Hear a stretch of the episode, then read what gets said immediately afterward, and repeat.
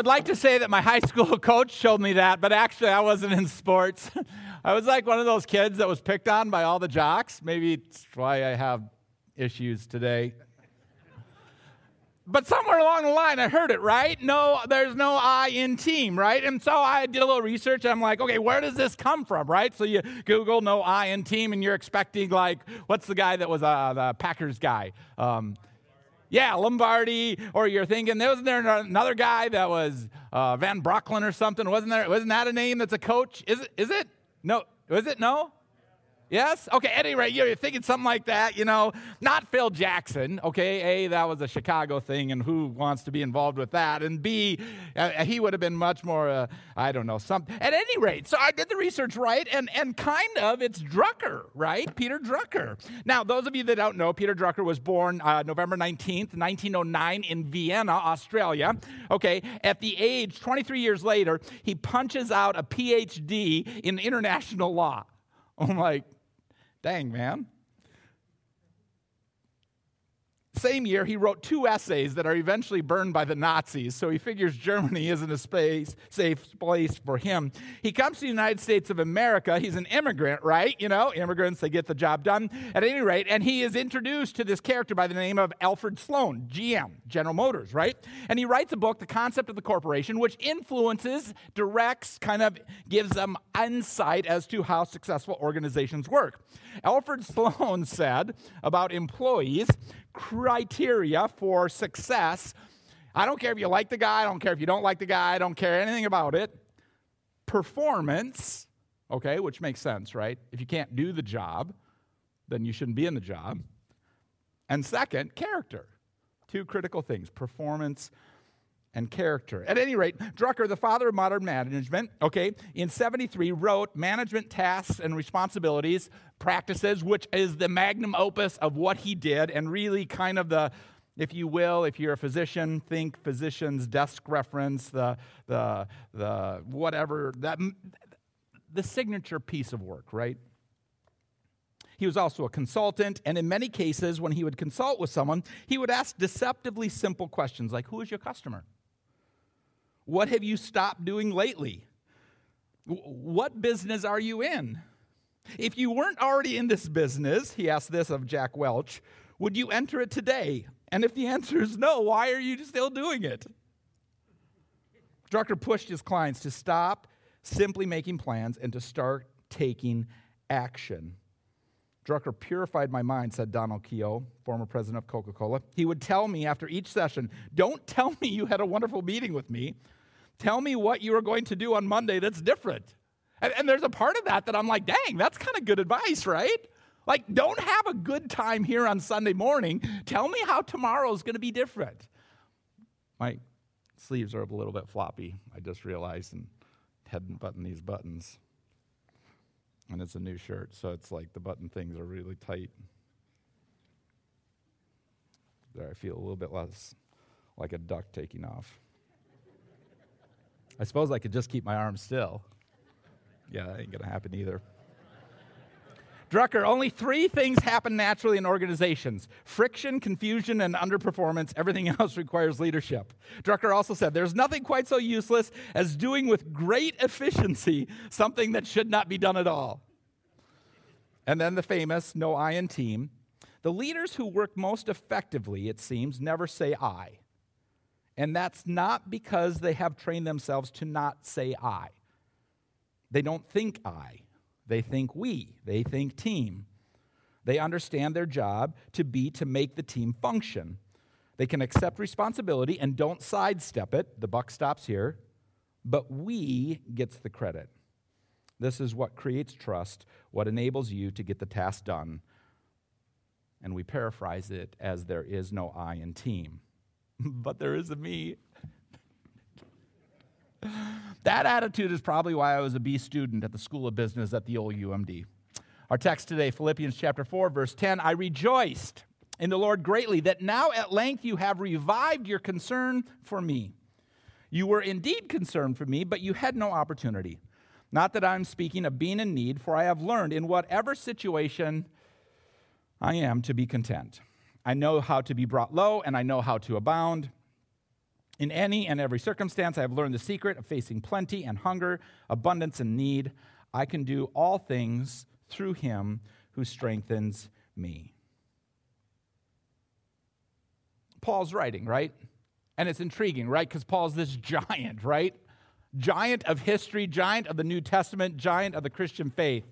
But even though you are giant, even though you are heavily invested, even though you know you are close to Christ, it's still pretty important to know someone cares. I think we missed that. Paul says, you revived your concern for me. Was it on life support? The commentators all point to that, that Paul's words kind of sound harsh, a little sarcastic, a little edge to them, okay? And all of them are like, well, of course he didn't mean that. He just, it's just the way it translates. And I'm like, no, I kind of think he might have meant it that way. I'll disagree with every commentator on this one. Paul feels a little bit like the grandmother who says, it's been so long since I've seen you. How come you never come around anymore?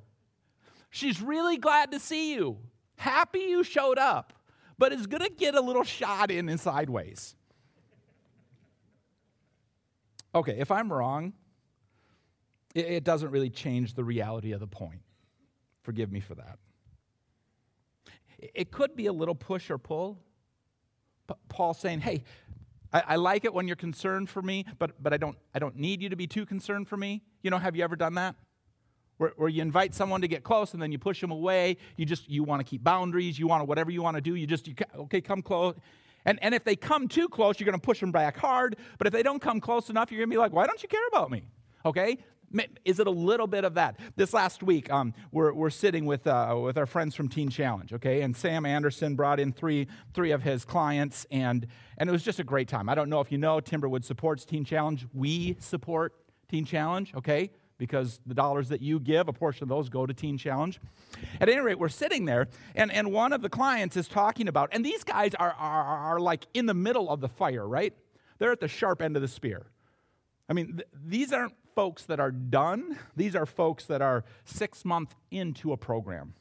And by the way, they're looking for adult male mentors. If you're interested in volunteering with Teen Challenge, man, what a great thing to mentor someone. They want to mentor. They want to put a, a healthy, chemical-free guy next to a guy who's trying to get chemical-free. What a great idea, right? If you want to be involved in that, let us know. We'll put you in contact with Sam, Team Challenge. But these guys talked about, about this reality that, that they want God to come close, and yet they push God away. They, they want to get clean, yet, yet there's this thing in their head that goes, yeah, but, yeah, but, is that what we're dealing with here? This crazy dance. And I think we do that sometimes, right? We we want God, but not too close. We want friends, but not friends who know all the dirt. We want to be cared for, but, but we kind of want to create impenetrable fortresses, fortresses of our own self-sufficiency, which in reality is kind of like an oak tree that's been attacked by ants. The heartwood eaten out. Two things at the same time, sides of a coin, if you will. G- giving the care that someone else needs and getting the care that we need, that you need.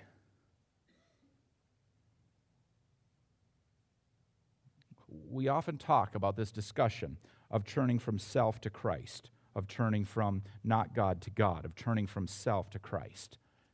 And and I would still maintain that the biggest challenge to our personal spiritual formation is self.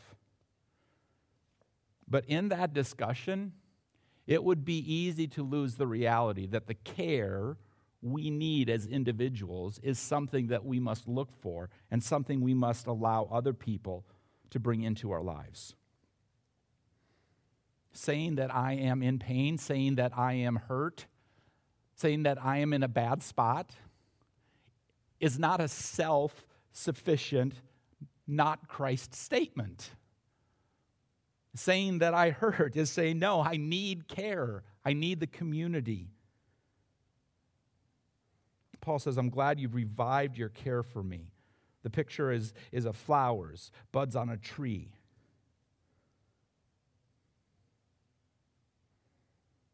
The, the challenge is, what, what will people think of me if they really find out how messed up I really am? I mean, if I if I say I need help, will they like me?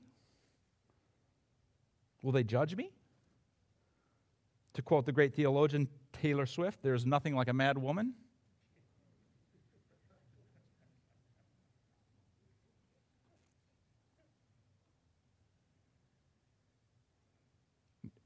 Do we have people that care for us? Do, do we have people that we let in?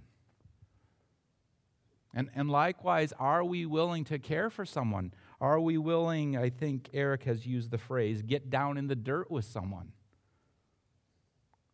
Are, are we willing to simply listen to someone else when they have pain in their life? Not needing to solve it, just listen to it. two thousand fifteen, the musical Dear Evan Hansen, Tony Award-winning, Ben Platt, Laura Dreyfus. Is this, is this high school view, right, of how often at least I recognize I feel? The song Waving Through a Window, it starts, I've learned to slam on the brake before I even turn the key. I've learned to slam on the brake before I even turn the key, before I make the mistake, before I lead with the worst of me. Give them no reason to stare, no slipping up if you slip away, so I've got nothing to share, nothing to say. Step out of the sun if you keep getting burned. Paul's like, I'm glad that you care for me. Because even though he's a giant of the Christian faith, he needs individuals in his life that are willing to be there. But in the phrase of come close but not too close, Paul's like, thanks for caring for me, but I've got this one. How often do we do that? Not that I'm speaking of being in need. See, I just, I love Paul, right? You know, he just has all these inconsistencies. He's like, I love your care. I want you. Not that I really need it. Because I've learned to be content. What does it mean to be content? What are the contents of being content? See what I did there? To be content.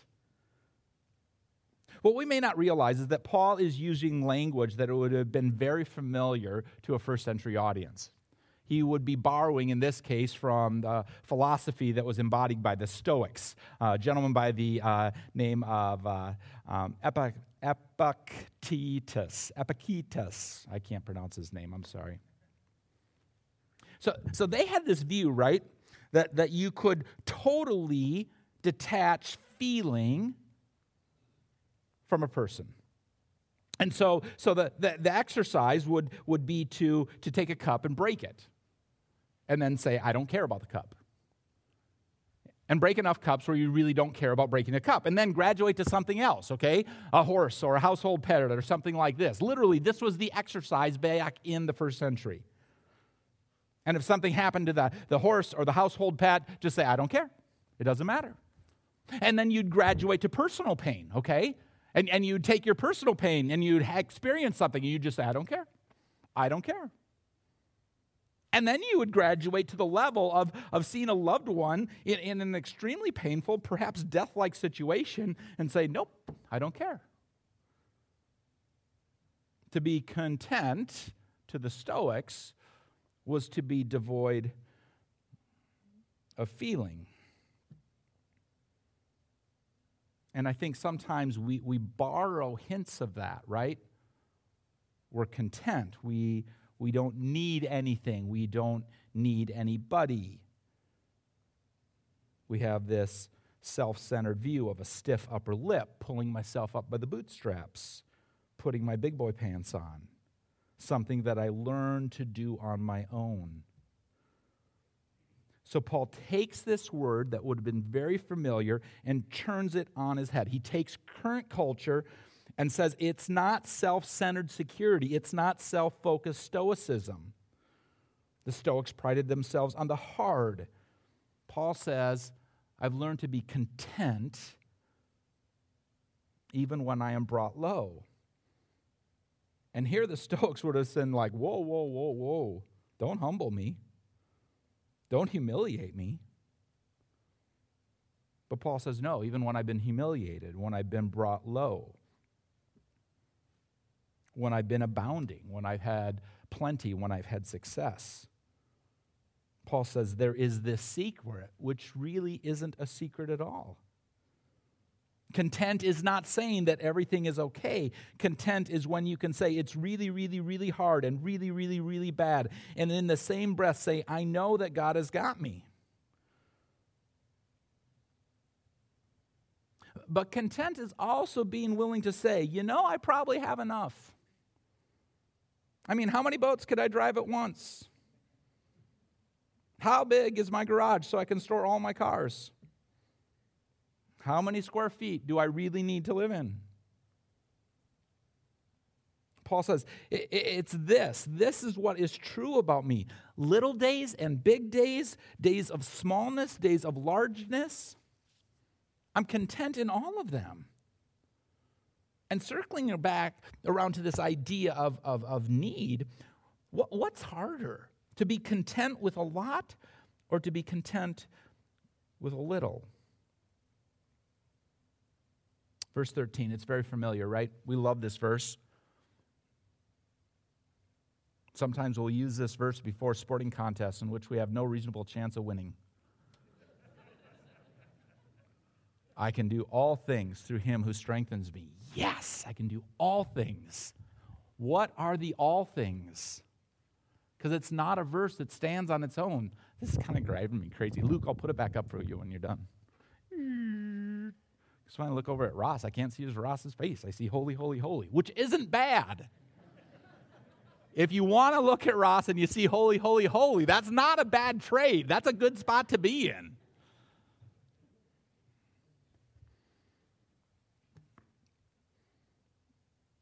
Is that I can do all things through him who strengthens me. Like I can do all things. I know I've said it before. I can do all things, all things.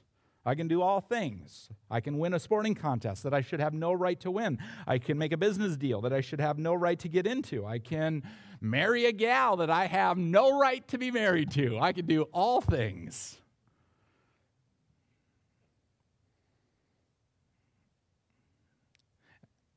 And certainly I do not want to diminish the power of God to give us the strength to do all things. And whatever you're facing, whatever I'm facing, the, the power of God is available for us. But that's not necessarily the first century context. The all things that Paul is talking about is being content when he has next to nothing and being content when he has most everything. F F Bruce has the idea, I have learned to be content because of the strength of Christ in my life. Far from needing nothing or no one, like the Stoics would say, Paul is saying, I value your care. And through our common identity, Jesus Christ, I, I can do all things. It's why we can say, God has got me. All things. If I have a Jesus-centered perspective, I can handle both the days of a lot and the days of not so much. That, that on the days where there's not so much, I, I can be content, not angry. I mean, have you ever been in that situation where you're like cruising along and you're doing okay, but not super okay, but you're doing pretty good, okay, but not super great, and, and then you look at someone else who's not dissimilar to you, probably someone who's less than you, and you're like, why do they have it so good? And you're angry. I'm angry at them. I'm like, why do they have it so good? They shouldn't have it so good. Paul says I can be content when I have just a little bit and someone else has a lot. I can be content, not angry. And, and likewise, on the day that I have a lot, whew, I've made it big. No, No, I haven't. On the day that I have the world by the tail, I can think it's me, it's all about me, and it's not. Content, being able to do all things, being content through Him, Jesus Christ, who strengthens me, means that on the day of plenty, on the day when I have everything that I could possibly imagine, that I don't look for more thinking it's me. I look and say, God has been incredibly gracious in my life. What do I do with what I have? Content means that when I don't have much, I walk this pathway in which I know God will make a way. And, and I think community is a part of that, right? We're not on our own. And content on the day that we have a lot means God will make a way. There's a reason why He has given me the resources that I have, so I can honor Him. Content when I don't have much is that I'm content to give my life away. My life is not my own. It belongs to the Savior. And content on the day that I have a lot is that I don't give it away too quickly, that I'm not careless with my life, that I don't invest in the wrong opportunities. And I'm not talking about an S and P index fund perspective.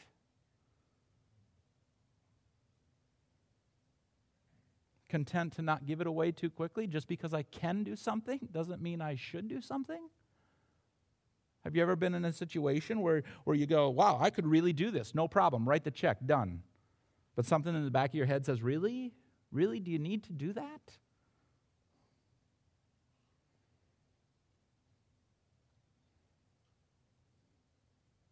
Content in the day of want is being content to not have much. And I think it is true. The less you have, the less you have to worry about the stuff that you have. And content means on the day of plenty, being content to not have to have more. Which I honestly think is a bigger challenge for us in Western Christianity.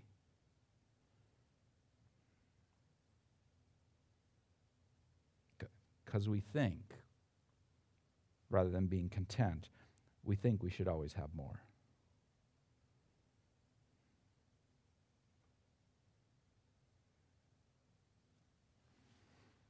I rejoice in the Lord greatly that now at length you have revived your concern for me. If you're hurting today, please let someone in. You were indeed concerned for me, but you had not opportunity. Not that I'm speaking of being in need, for I've learned in whatever situation I am to be content. I know how to be brought low, and I know how to abound. In any In every circumstance, I have learned the secret of facing plenty and hunger, abundance and need. I can do all things. I can be content in all places through Him who strengthens me. Please pray with me.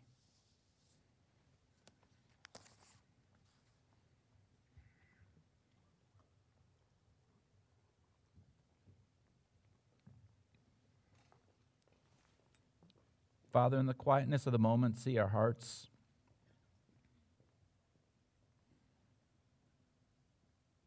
Let us reflect upon the question, are we content? And if not, why not?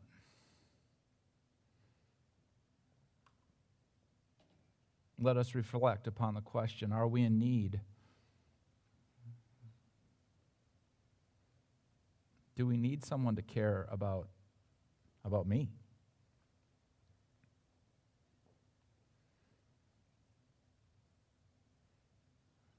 Father, because of the finished work of your Son, Jesus Christ, the witness of the Spirit in our lives, the words of Paul are both challenging and encouraging. Words that we can be drawn to. words that find their source in you. Bless our lives, O great God. Bless us with being content in all things.